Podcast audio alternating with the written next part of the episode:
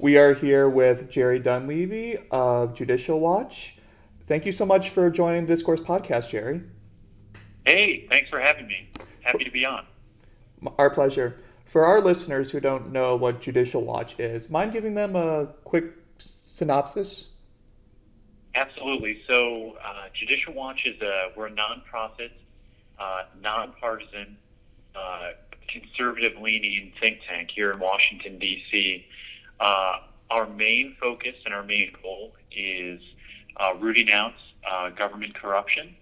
And the main way uh, that we do that uh, is through the Freedom of Information Act. Uh, we're, we're the biggest requester and biggest litigator when it comes to the Freedom of Information Act in the entire country. Um, and so much of what we do consists of bringing the federal government to court to get them to release the truth about whatever it is that we're uh, that we're seeking, um, with our ultimate goal uh, being again to uh, to root out corruption, to uphold the rule of law, and uh, we've been pretty successful pretty successful at uh, at doing that. So that's that's that's pretty much what Judicial Watch does, and that's what we're all about. Well, speaking of corruption, yesterday we found out that amid President Trump reimbursing his lawyer Michael Cohen $130,000 for paying porn star Stormy Daniels, who had an affair with uh, Trump about a decade ago, Cohen's phone was monitored, not wiretapped, which prompted a correction from NBC News. What's your reaction to all this? Should we expect legal troubles for all parties in this investigation? So I, I think with a lot of it, it is kind of just too early to tell.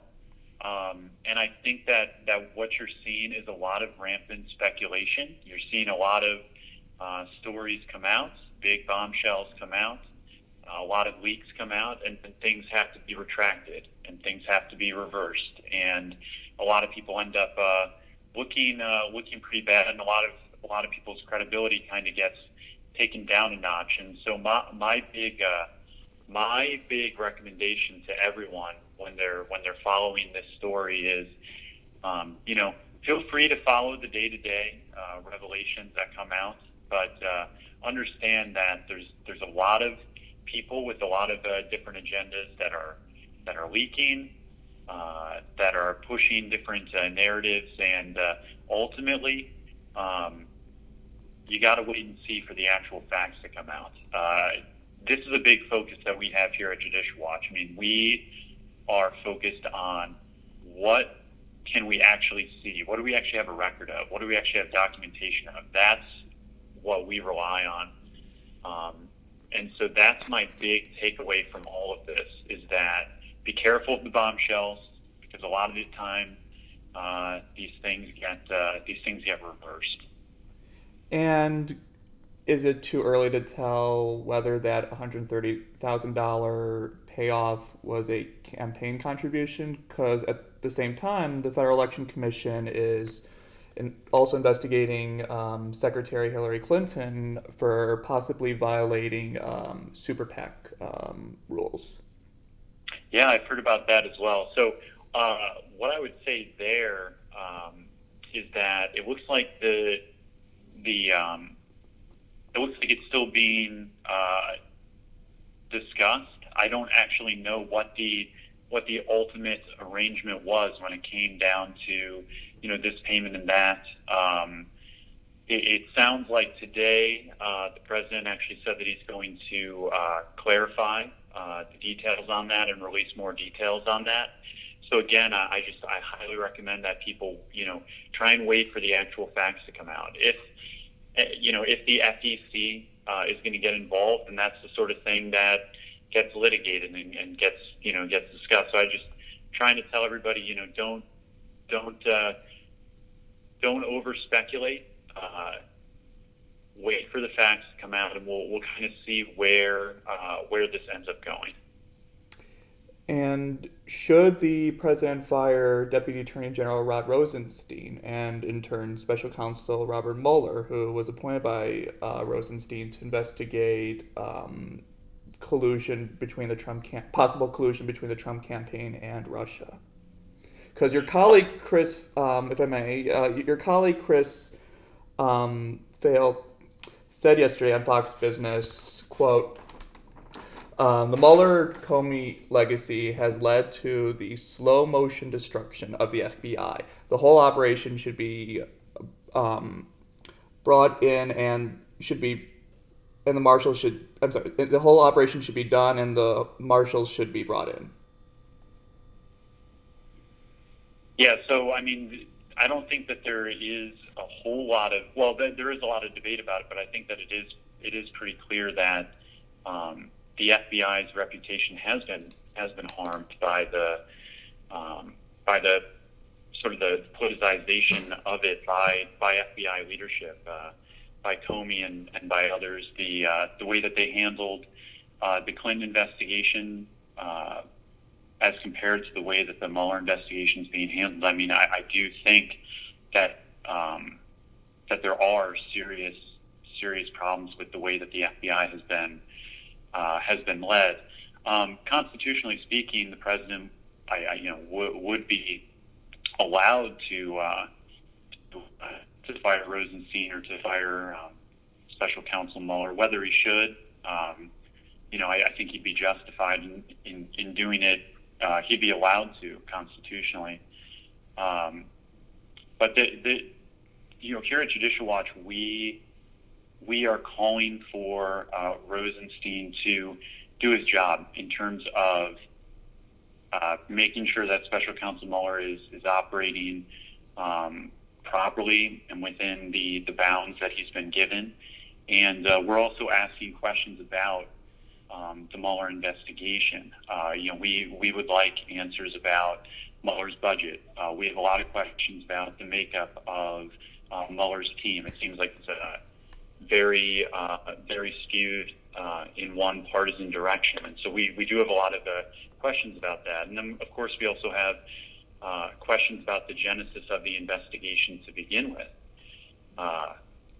I mean, we, you know, a lot of this was based on uh, was based on the dossier and the way that it was used to obtain, uh, you know, FISA warrants uh, to surveil the the Trump team, and you know, the, this is a dossier that you know it, it turns out was uh, was bought and paid for by uh, the Clinton campaign through Fusion GPS, um, but that was a fact that was never revealed to the uh, to the FISA court when the uh, when the uh, decisions were made and the warrants were granted. So, uh, you know that that sort of is uh, the genesis of the investigation. So we have a lot of you know we have a lot of questions about the way that the investigation started and the way it's being conducted, and I think those are important questions to be asking. And uh, you know we, we want uh, we want answers on a lot of this stuff. And to follow up, we don't know if the Steele dossier is valid, right? Yeah, we. I mean, that that's a huge problem with with this whole thing is that the FBI uh, used uh, a dossier uh, put together by Christopher Steele, a an ex uh, British spy, a foreign national, um, who was apparently or supposedly or allegedly in communication with unknown Russian officials, you know, members of the Russian government, um, being given information of questionable validity, to say the least, um, un- unverified, uh, salacious uh, stuff, and the FBI never actually confirmed, it seems, uh, many or even any of the allegations in the Steele dossier before deciding to use it to justify surveilling members of the Trump campaign. And so this is a this is a huge problem, and this is something that you know this is information that the that the that the FISA court, uh, the the Foreign Intelligence Surveillance Court, should have known, um, should have been told about. And was information that was that was withheld from the court. Uh, they also withheld from the court the fact that uh, Christopher Steele, who they were relying upon, was actually let go by the FBI. was uh, was terminated as a source because he was improperly uh, leaking information to the media, um, which broke his FBI agreement. And so the FBI uh, let him go, but continued using his information without uh, telling the court that they'd let him go. So again, this is this is a you know this is a this is a major problem, and so uh, actually Judicial Watch uh, just recently uh, filed uh, a FOIA lawsuit against the Department of Justice to get all of the FISA documents, the, app- the FISA application, FISA warrants, uh, any of the decisions made by the Foreign Intelligence Surveillance Court, uh, any of the transcripts to any of the, the hearings or any of the proceedings, because the, you know these are these are major problems, and this is this is sort of how it seems this this investigation uh, kind of got started, and it seems like uh, the genesis of the investigation is very problematic to say the least. And so, the, you know, these are these are answers that we think the American uh, public, uh, you know, these are answers that the American public deserves. Well, speaking of your organization um, being at the forefront of investigations, you've been um, at the forefront of investigating Hillary Clinton's past. Why hasn't Attorney General Jeff Sessions indicted her or members of her inner circle, like Cheryl Mills and Huma Abedin?